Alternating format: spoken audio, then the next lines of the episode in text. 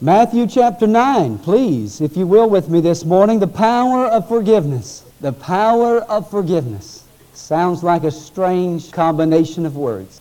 In Matthew chapter 9 and verses 1 to 8, we read, And he entered into a ship and passed over and came into his own city. And behold, they brought to him a man sick of the palsy, lying on a bed. And Jesus, seeing their faith, said unto the sick of the palsy, Son, be of good cheer, thy sins be forgiven thee. Now, that's interesting construction there. It did not say that he saw the man's faith, he saw the faith of those who brought him. Hold on to that thought. And behold, certain of the scribes said within themselves, in other words, they didn't speak out loud, This man blasphemeth.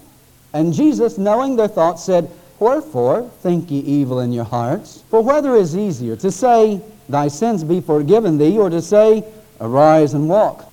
Which is easier, my friend? Which is easier? To heal someone or to forgive their sins? But that you may know that the Son of Man hath power on earth to forgive sin. And then I believe at that point he turned and looked right at that man that was sick. He said, Arise, take up thy bed, and go unto thine house. And he arose and departed to his house. But when the multitude saw it, they marveled and glorified God, which had given such power unto men. Could we just ask the Lord's blessing on this word this morning? Father, as we break bread together this morning, we ask your anointing upon this service, upon this message, upon your word, that what you would have us see, even that which the Spirit speaketh, that is unspoken by myself, we right now determine in our heart to receive your word, that it may enrich our lives. In Jesus' name, amen. You see, there is a power that lies within the reach of every person here this morning that is greater than all the combined power of all the nuclear weaponry and arsenals of the entire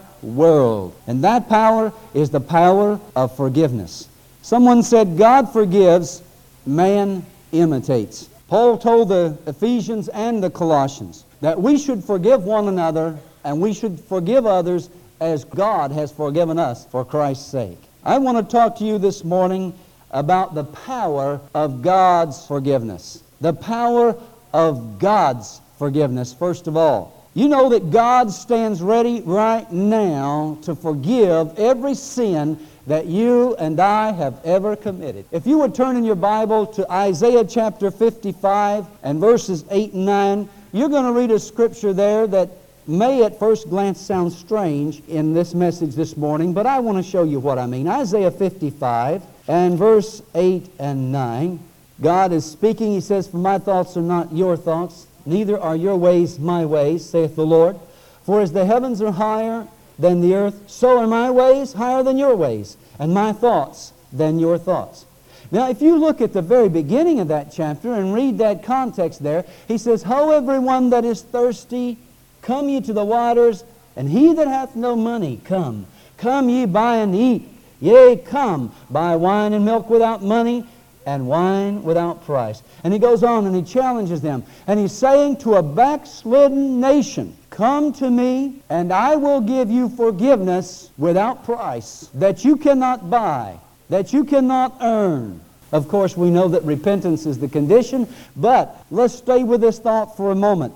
When I read verses 8 and 9 and I tie it with that, this is what I come up with. One of the most striking assurances of God's pardon in all the Bible. I mean, it just um, absolutely boggles the mind to think that God loved Israel that much.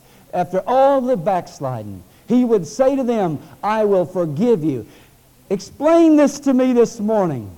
How a holy God who is just and righteous and cannot look upon any sin can forgive me and you who have went our own way and committed sins.